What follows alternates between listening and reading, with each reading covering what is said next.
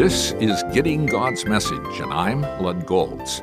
In our last visit, we reviewed what Isaiah is saying in chapter 64 of his prophecy, and then what he meant. Now we need to ask ourselves what difference should what we learned make in our lives? Isaiah passionately cried out to God, Oh, that you would rend the heavens and come down, that the mountains would tremble before you, as when fire sets twigs ablaze and causes water to boil.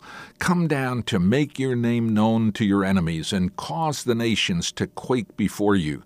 For when you did awesome things that we did not expect, you came down and the mountains trembled before you.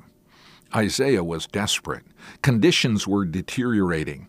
In despair, he remembers how in the past God at times unexpectedly did some awesome things. Those acts were like throwing a lighted match on desert dry twigs that burst into a raging forest fire that sweeps across the land. They were like the heat of a fire that causes water to boil. Even enemies of God had to recognize his awesome power and tremble before him. What Isaiah was praying was, God, come down again, visit us in power as you did in the past. Though the conditions around him weren't changing, his faith affirmed in verse 4 Since ancient times no one has heard, no ear has perceived, no eye has seen any God beside you, who acts on behalf of those who wait for him. He was appealing to the one and only God, and he was expecting God to act if he just kept waiting on him.